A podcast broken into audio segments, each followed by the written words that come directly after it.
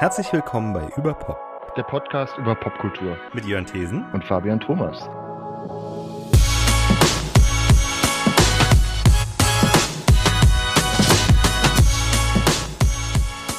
...127. Hallo und herzlich willkommen bei Überpop. In dieser Folge sprechen Fabian Thomas und ich, Jörn Thesen, über den Film Ich bin dein Mensch von äh, Maria Schrader, der bei der Berlinale im letzten Jahr mit dem Silbernen Bären für die beste Hauptdarstellerin ausgezeichnet wurde.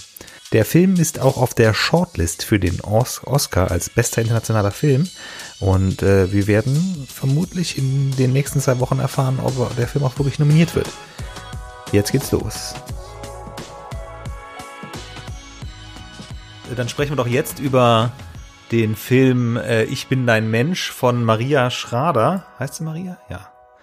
Ähm, mit ähm, äh, boah, jetzt bin ich gerade, stehe ich gerade auf dem Schlauch. Äh, mit, äh, wie heißt sie nochmal, Maren Eggers in der Hauptrolle? Maren Eggert. Eggert, ja. Äh, Dan Stevens. Ja. Sandra Hüller spielt auch mit. Ja. Genau. Und, und Jürgen Tarach in der kleineren Rolle. Stimmt, ja, das ist auch nur so in einer Szene. Was ich noch interessant fand, ich als ich den Film gesehen habe, dachte ich mir so im Vorspann, wenn man den Namen Falilu Sek, den kennst du doch. Dann musste ich googeln und dann habe ich auch erst nicht gewusst. Ähm, aber Falilu Sek, der spielt auch nur in zwei Szenen mit. Das ist irgendwie ihr Chef, dieser dieser Schwarze. Äh, und der Schauspieler ähm, hat 2004, glaube ich, unter der Re Regie von Johann Kresnik äh, in einem Theaterstück in, auf den Bonner Bühnen mal mitgespielt. Und daher kenne ich den. Hm. Ähm, äh, und ähm, ja, also äh, ich bin dein Mensch. Der Film lief, glaube ich, in den deutschen Kinos schon seit Sommer 2021, was ein bisschen schwierig, mhm. also ich meine, eigentlich alles ein bisschen schwierig. Der Film wurde unter Pandemiebedingungen 2020 gedreht, äh, wurde, äh, lief unter Pandemiebedingungen im Kino, war, glaube ich, mhm. verhältnismäßig erfolgreich, aber da der Film, und das, das ist eigentlich, es ist hochinteressant, das ist ein interessantes Beispiel überhaupt für den deutschen Film, wie in Deutschland Film gemacht wird, dass dieser Film, wir haben den unseren Rundfunkgebühren zu, zu verdanken. Also nicht komplett, aber ich meine, wir können in, in, der Mediathek sehen, jetzt relativ schnell nach dem, nachdem er im Kino lief, also gefühlt lief der halt noch bis Ende des Jahres im Kino. Äh, ich hätte ihn noch gerne im Kino gesehen, wenn ich ehrlich bin. Ähm, aber bin jetzt aber auch froh, dass ich ihn habe in der Mediathek schauen können. Ähm, schließlich zahle ich dafür Rundfunkgebühren. Äh, aber der Film, und ich weiß nicht, dass, ob du das wusstest, äh, basiert auf einer Kurzgeschichte oder auf einer Erzählung, die ähm, für einen ähm, einen Sammelband, der äh, bei 2019 bei Surkamp erschienen ist, mit dem mhm. Titel äh, 2029 Geschichten von morgen. Aber mhm. das Ganze wurde initiiert von ähm, von äh, vom SWR, der die, die gezielt Leute hier Fiction-Autoren gesagt haben, hey, schreibt doch mal Erzählungen über sein Ding, über, also es war so wurde gesagt, hey, schreibt ihr mal äh, Erzählungen äh, mit dem Hintergedanken, dass, dass man das eventuell alles für Filme adaptieren könnte.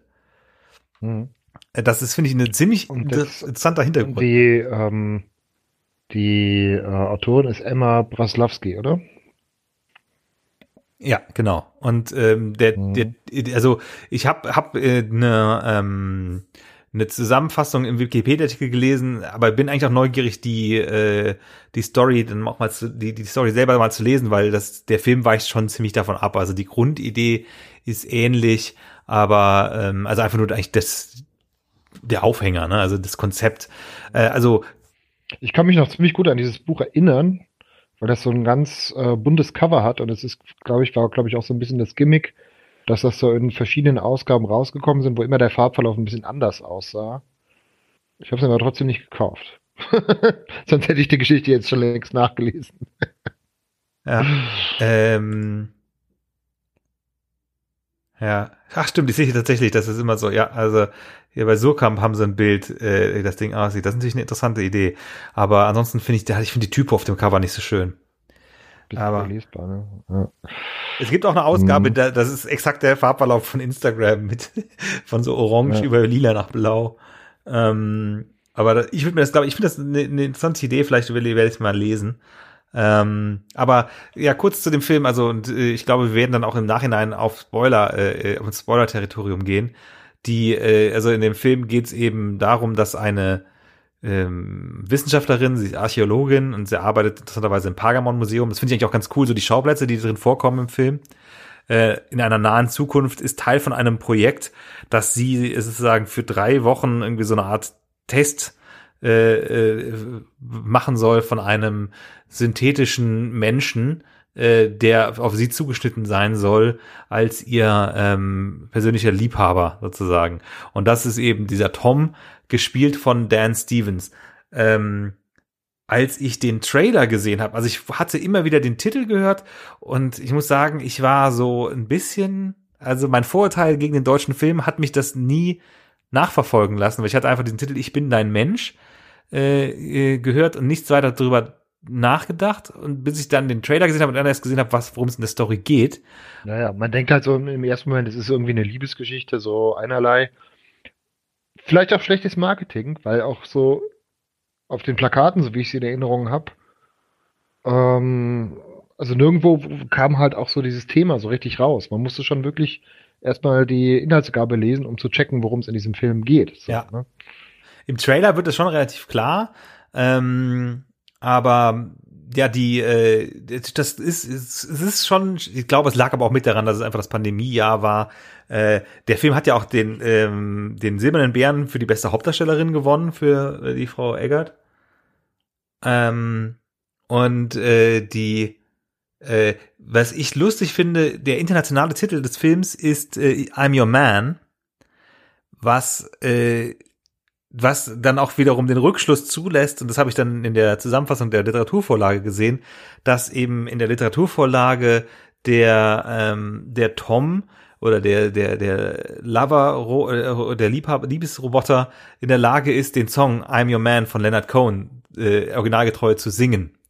Äh, also das ist, das ist, finde ich, finde ich, ist eine ganz coole Idee, wie dann diese Geschichte diesen Titel hat, dass die dann auf Deutsch, also ich bin dein Mensch heißt. Äh, diese, diese Nuance mit der Übersetzung geht natürlich dann verloren in der Rückübersetzung des englischen Titels. Aber ich bin mal gespannt, ob der Film eine Chance hat, nominiert zu werden bei den Oscars. Ich weiß es nicht. Ähm, also interessant, also ich finde es an sich schon stark genug. Wir haben jetzt noch gar nicht so richtig über den Film geredet. Also äh, alles in allem würde ich sagen, erstmal äh, es, es sei empfohlen und äh, auf die Mediathek hat man ja Zugriff und das kann man relativ schnell und einfach ähm, sich anschauen. Ähm, und äh, es ist auf jeden Fall ja, unterhalt, so unterhaltsam, dass ich sagen kann, äh, ja, schaut, man so, möge es sich anschauen, damit wir dann und dann danach erst zu uns, äh, zu unserer Unterhaltung zurückkommen, dann würde ich jetzt sagen, können wir jetzt auch ohne Rücksicht auf Spoiler äh, über das, den Film in Gänze reden. Ich fand es einen interessanten äh, Moment, dieses, äh, als du vorhin so kurz an, angefangen hast, den, über den Inhalt zu sprechen, Berlin in naher Zukunft.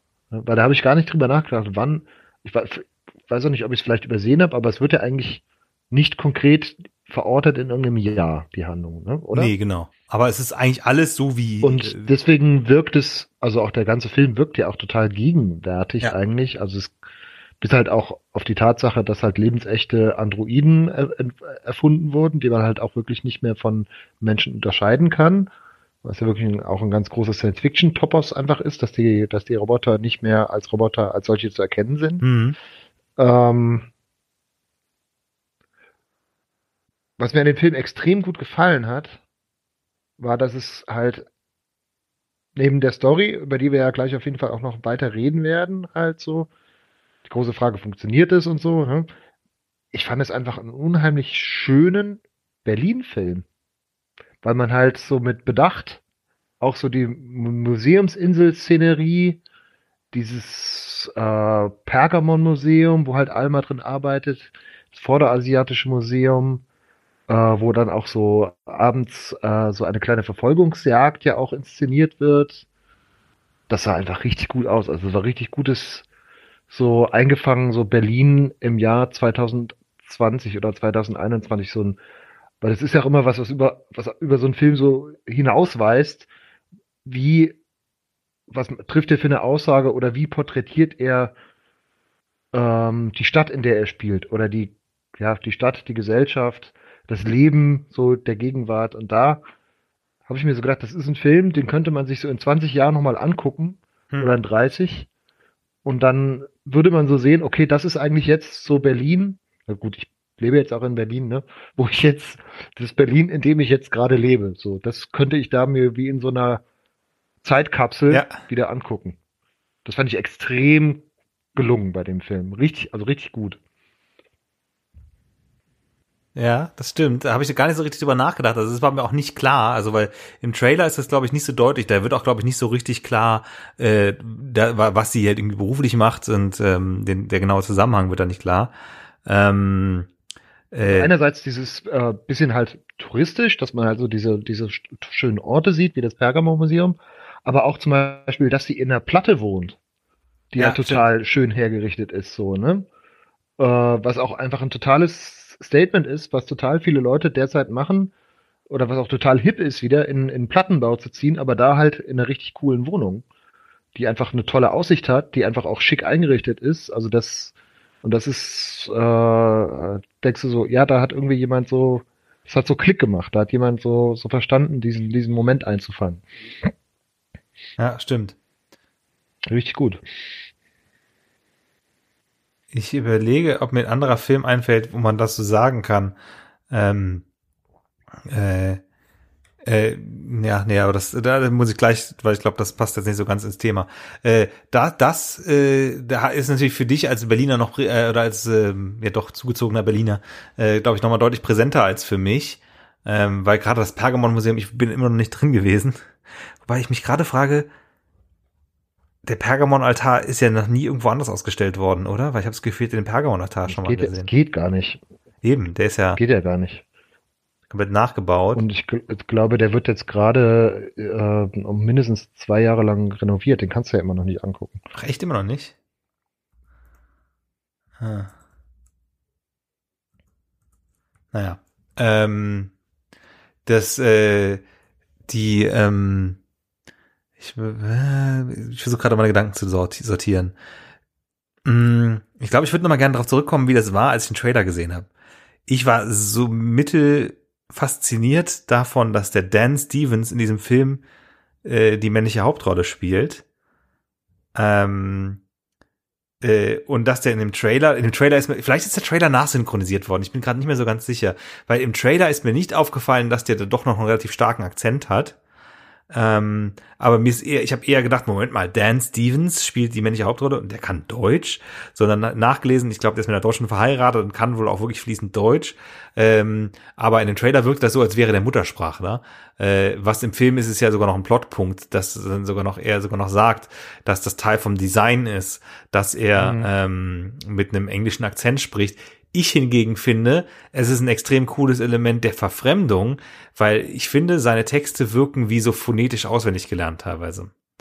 Hm. Durch den Akzent, weil er so ein perfektes Deutsch redet, mit aber einem Akzent. Dadurch wirkt es, ähm, ja, aber es ist kein perfekt perfektes Deutsch, sondern, sondern der Akzent ist so ein bisschen off. Also, weil ich finde auch nicht, dass er einen eindeutig englischen Akzent hat, sondern ähm, man hat, man hört halt so einen Rest. Und das wirkt irgendwie künstlich. Und ich finde, das, das passt eigentlich ziemlich gut. Und ich finde es halt so faszinierend, weil ich den Dan Stevens, der hat letztes Jahr noch in der, äh, in der Netflix Eurovision Klamotte mit äh, hier, ähm, äh, ähm, Will Ferrell, da hat er ja den Bösen, den Russen gespielt. Ähm, mhm. Und der war, der war, war vorher auch in Downton Abbey und er hat äh, zwei Staffeln äh, die FX, ähm, die im weitesten Sinne Marvel-Serie äh, Legion hat er auch die Haupt Hauptrolle gespielt, wo, mhm. wo er auch, also ich finde für mich, der sieht ja jedes Mal vollkommen anders aus, äh, faszinierenderweise. Ja, also äh, ich also du hattest ja auch schon äh, auch äh, also meine Frau äh, Machen Eckert haben wir ja schon erwähnt, aber auch ähm, wie heißt die andere Dame nochmal, die die Mitarbeiterin von dem Unternehmen spielt? Ähm, Sandra Hüller. Sandra Hüller, die ist auch sehr gut. Mhm. Ähm, ja, äh, ist ähm, äh, also rundum gut besetzt und eigentlich finde ich in der Art und Weise, also wie, also der, der, der Film macht, nimmt sich nicht zu viel vor. Ich finde, es funktioniert ganz gut. Äh, es gibt, gab eine Szene, in der ich mir gedacht habe, ah, hätte man ein bisschen mehr Budget haben können für die Special Effects oder für die, äh, für die, für die, ähm, äh, wie sagt man, für das, äh, für die Post-Production, also die, die, die CGI, ähm, äh, also da auf der Lichtung steht und die redet und da wirkt er doch schon sehr rein montiert. Da, mhm. das sind so so Basic Sachen, aber ich habe mir auch, hab auch mittlerweile zu viel Corridor Digital Sachen geguckt hier Visual Effects Artist React, äh, React wo du, wo du dann irgendwie so siehst erklärt kriegst, ja, das sind so ganz einfach Sachen wie Beleuchtung, so dass wenn wenn das nicht stimmt, dann wirkt es einfach fake. Also es ist nicht so, dass der irgendwie so einen krassen äh, hier äh, Greenscreen Rahmen um sich hat, aber du merkst einfach, dass der in einem Studio äh, äh, gefilmt wurde und dann da reinmontiert wurde zwischen die die Tiere. Äh, das ist sowas, was mich ein bisschen gestört hat. Äh, aber das ist wirklich nur so ein ganz klitzekleiner Moment, wo man merkt, okay, da ist der Film äh, ein bisschen in seinen Mitteln begrenzt gewesen, aber es ist trotzdem eine starke Szene. Ähm, und äh, ich bin jetzt nicht so ganz sicher, wie stark die Aussage vom Film ist, aber es hat ja schon so was, äh, ähm, was, was ein bisschen skeptisches, aber aber es ist eigentlich ein klassisches Science-Fiction-Motiv oder Stoff, ne, dass man diese so ethische äh, ähm, Fragen sich stellt, um was ist mit künstlichen Menschen, ist ein künstlicher Mensch ein genau. Mensch? Es ist halt, es ist halt so ein Gedankenexperiment, ne? Es wird halt auch durchgespielt, es werden so bestimmtes, bestimmte Situationen halt eben auch, auch äh, aneinandergereiht. Und trotzdem wirkt es aber niemals so Schachbrettmäßig oder äh, Reißbrettmäßig hm. oder äh, äh, Reißbrettartig so rum oder irgendwie äh, verkrampft. Ja. Also der hat eine sehr große Leichtigkeit auch gleichzeitig, der Film, weil es irgendwie auch so, ähm, ja, es sich relativ organisch entwickelt, auch wenn man vielleicht so ein bisschen ahnt am Anfang, okay, sie ist die sachliche Wissenschaftlerin, die auch eigentlich gar nicht auf Liebe aus ist, die macht das, weil sie dann sich davon Drittmittel erhofft, holt sie sich diesen Roboter dann ins Haus, aber will eigentlich gar nichts mit dem, mit dem zu tun haben. Mhm. Natürlich passiert genau das Gegenteil. Das ist ja so ein bisschen so die, die Erwartungshaltung, so die man dann auch so hat. Äh, es entwickelt sich dann doch irgendwie sowas, ne? Aber es, gut, jetzt sind wir im Spoilerbereich, es hat ja dann auch ein offenes Ende, ne? Ja, genau. Man weiß ja nicht, was passiert. Also da bin ich auch nicht so ganz sicher, da, ob ich das jetzt irgendwie ähm, enttäuschend finde, ob ich noch irgendwas anderes erwartet hatte. Aber es war, es war aber an sich schon stimmig. Ähm, die äh, was interessant ist, ist, dass äh, in der in der in der in der Short Story die, die Grundlage ist, die die Vorlage war, äh, ist es halt die gesamte Vorgeschichte anders, dass die die Hauptfigur sich gezielt diesen äh, Partner Roboter Roboter besorgt oder eben kauft und dann aber den ähm, zu langweilig findet und dann eben ähm, äh, äh, ein Alpha-Plugin sich besorgt aus dem Darknet. also das ist, ist da werden nochmal andere Fragen aufgeworfen und ähm, äh, das ist, äh, ja, ich finde, ähm, also das, ich finde es auch so schwierig, also, abgesehen davon, dass es Science Fiction ist, ist es ja auch nicht so richtig, keine richtige Love Story. Äh, es ist aber auch gleichzeitig keine richtige, ähm, keine richtige Komödie, aber so ein bisschen, also es ist ja schon irgendwie eine Mischung aus Romcom und Science Fiction, ohne dass es dass es irgendwie jetzt durchgehend lustig ist oder dass es halt eben eine richtige ja, Romanze ja. im engeren Sinne ist. Und es ist aber einfach auch, wie gesagt, so eine Art Gedankenexperiment oder auch eine Studie so zum Thema ähm, Einsamkeit oder alleine ja. sein, weil es ja. darfst ja nicht vergessen, es gibt ja die, die, ihren Vater auch noch. Ja der wirklich auch, da ist der Film ja auch sehr berührend, wo es mhm. geht, dass der halt äh, zunehmend nicht mehr klarkommt, irgendwie dann auch noch krasserweise überfallen wird und dann im, im Wald herumirrt, als sie zu ihm fährt. Ähm, also es wird auch so ein bisschen so die, die Situation zwischenmenschlicher Verhältnisse oder Abhängigkeiten oder ja, so wie man sich so zueinander verhält, so, das wird ja auch alles so thematisiert. Ne? Und das fand ich, da fand ich den Film extrem ernsthaft auch. Ja.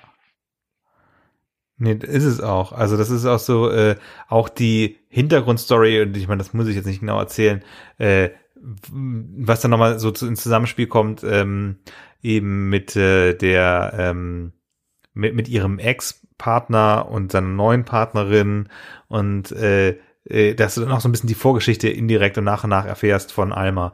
Das äh, bringt das Ganze auch nochmal in einen anderen, ähm, mhm. anderen Kontext. Äh, Was ja. mir auch positiv aufgefallen ist, ist die Musik. Äh, ich habe dazu jetzt nicht so viel gefunden. Ähm, die Musik ist von einem Tobias Wagner. Äh, mir ist nur aufgefallen, dass das irgendwie sehr prominent mit so einem fretless Bass, äh, äh, so einem, mhm. einem buntlosen Bass gespielt, äh, äh, die Basslines sind. Äh, also auch so ein bisschen jazzig. Ähm, mhm. Aber es war, kann auch gefühlt, war das irgendwie noch nur ein Stück, das irgendwie sich mehrfach wiederholt. Ich bin jetzt nicht sicher, äh, ich habe auf Spotify auch nichts gefunden, ähm, außer dass da äh, jemand so eine Playlist gemacht hat. Also, ja. Mhm. Ja, die Musik ist mir auch sehr, sehr positiv in Erinnerung geblieben, auf jeden Fall, ja. Mensch, die, die, die Maria Schrader, ich muss mir mehr angucken. Das Unorthodox auf Netflix war auch von der. Das habe ich auch immer noch nicht geguckt. Und die arbeitet gerade an einem Film, einem amerikanischen Film,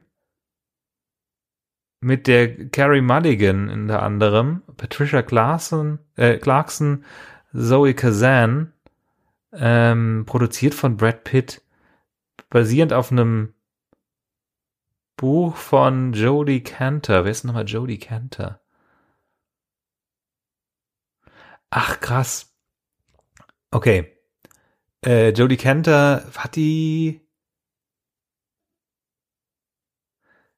Ähm, ja, okay, die war, ähm, die war eine der beiden äh, Journalistinnen, die, äh, die äh, bei, bei, bei dem, ähm, die, die über die Weinstein, äh, Weinstein, Weinstein, ähm, äh, Skandal irgendwie mitgeschrieben äh, hat und hat er auch ein Buch mhm. geschrieben. Und da, die Verfilmung von dem Buch äh, She Said, die macht gerade Maria Schrader. Interessanterweise. Ja. Ach, die Zoe Kazan spielt die Jodie Cantor. Die Jodie Cantor hat auch eine Biografie über die Obamas geschrieben. Ähm, und Carrie, Carrie äh, Mulligan spielt die Megan Tui. Das ist die andere, ähm, andere Journalistin, die gemeinsam irgendwie für für die New York Times, war die vorher bei irgendeinem Magazin? Nee, dann war es da wohl. Okay. Naja, aber auf jeden Fall interessant. Maria Schrader ist also auch schon im äh, Filmbusiness in den USA angekommen. Mal gucken, ob sie es weiterbringt als äh, der äh, Florian Henkel von Donnersmark. ähm, Die, äh, also I'm Your Man, äh, ich bin dein Mann, äh, dein Mensch. Ähm, ich finde es schwierig, irgendwie, ohne jetzt den Film komplett nachzuerzählen, jetzt noch weiter drüber zu sprechen. Ähm, empfohlen haben wir es ja schon ganz am Anfang und äh, selbst mit den äh, Spoilern, die wir jetzt vielleicht hatten, lohnt es sich noch den Film anzuschauen. Mit äh, irgendwie, ich glaube, ähm, äh, Stunde 40 Minuten ist es auch äh, ja ein abendfüllender, aber eben nicht überwältigend langer Film.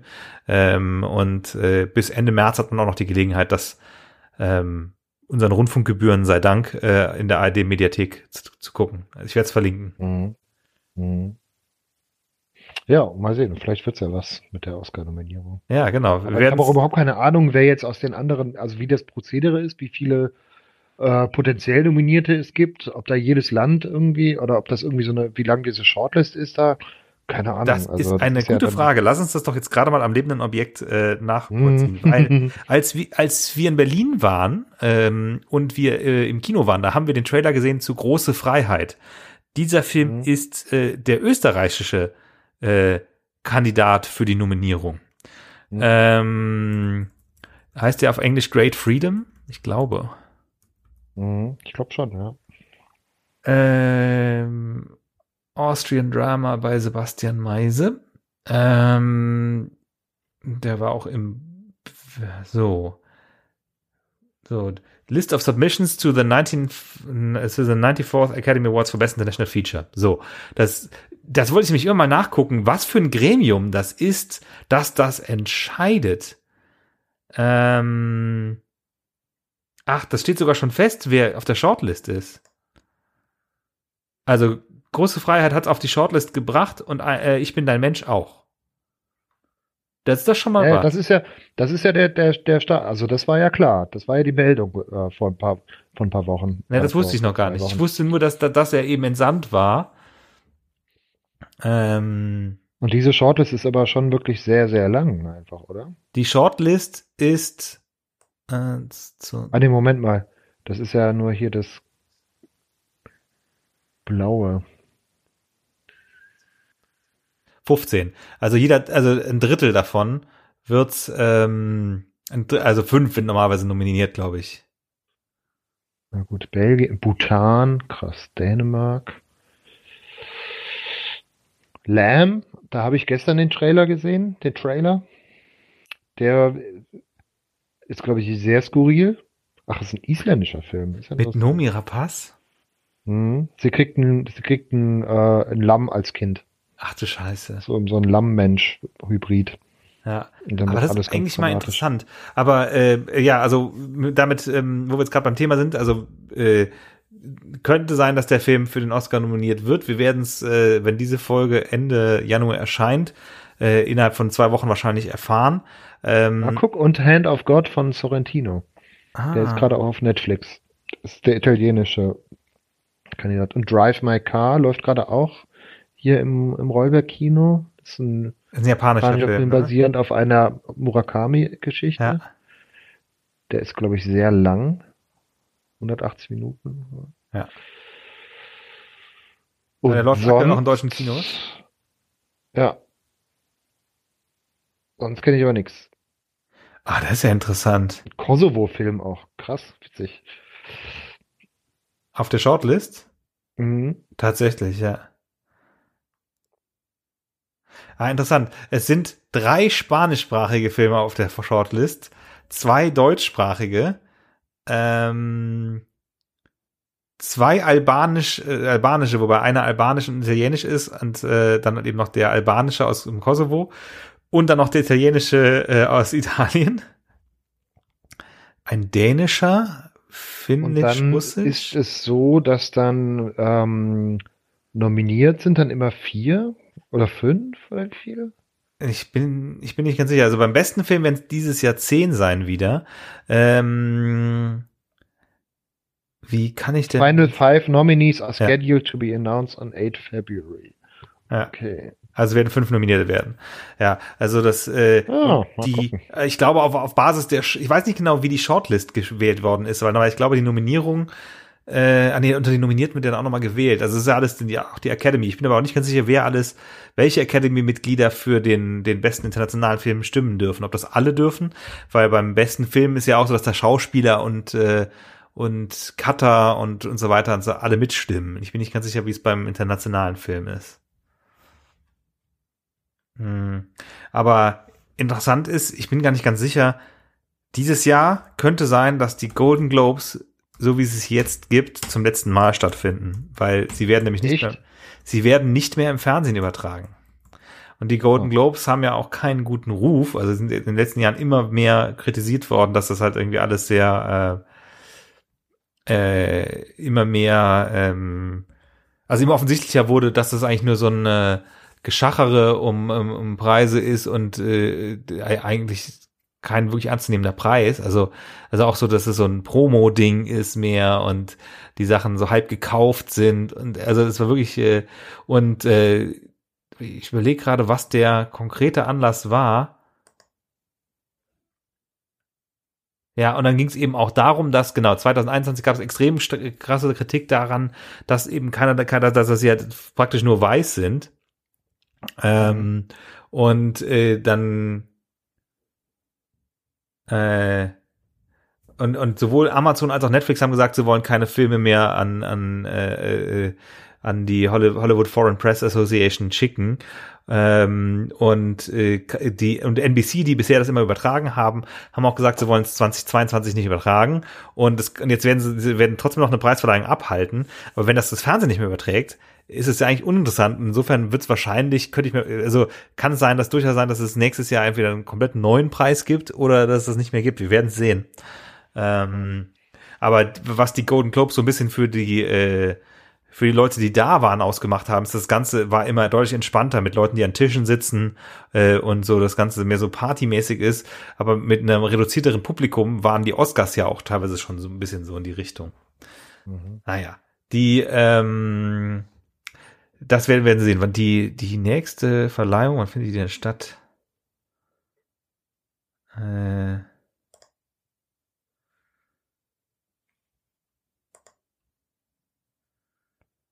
Ach du Schande, das soll ja schon diese Woche sein. ähm, gibt es sogar schon Nominierte. ich kann mal gucken, gibt's denn. Golden Globes habe ich nie so richtig verfolgt, muss ich ehrlich sagen. Ja, da bin ist auch wirklich so. Also äh, nominiert in ähm, äh, in der in der Kategorie äh, bester äh, fremdsprachiger Film sind übrigens ähm, der finnische Film Compartment Number 6, Drive My Car aus Japan, Hand of God, äh, der iranische äh, A Hero und Parallel Mothers aus ähm, äh, von Almodovar aus Spanien.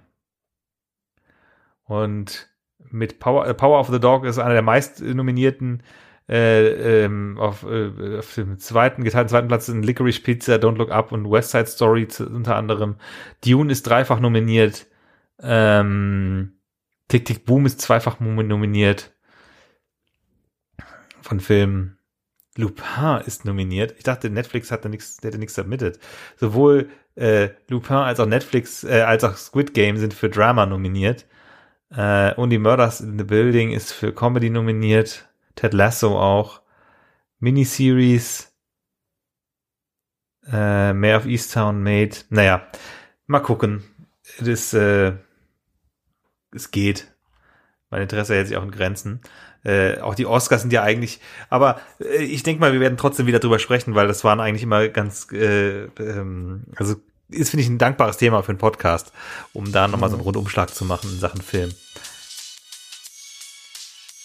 Das war Überpop Folge 127. In zwei Wochen geht's weiter, ähm, voraussichtlich mit einer Musikfolge. Ich will aber noch nicht zu viel versprechen. Wir werden sehen. Bis dann, vielen Dank fürs Zuhören. Tschüss.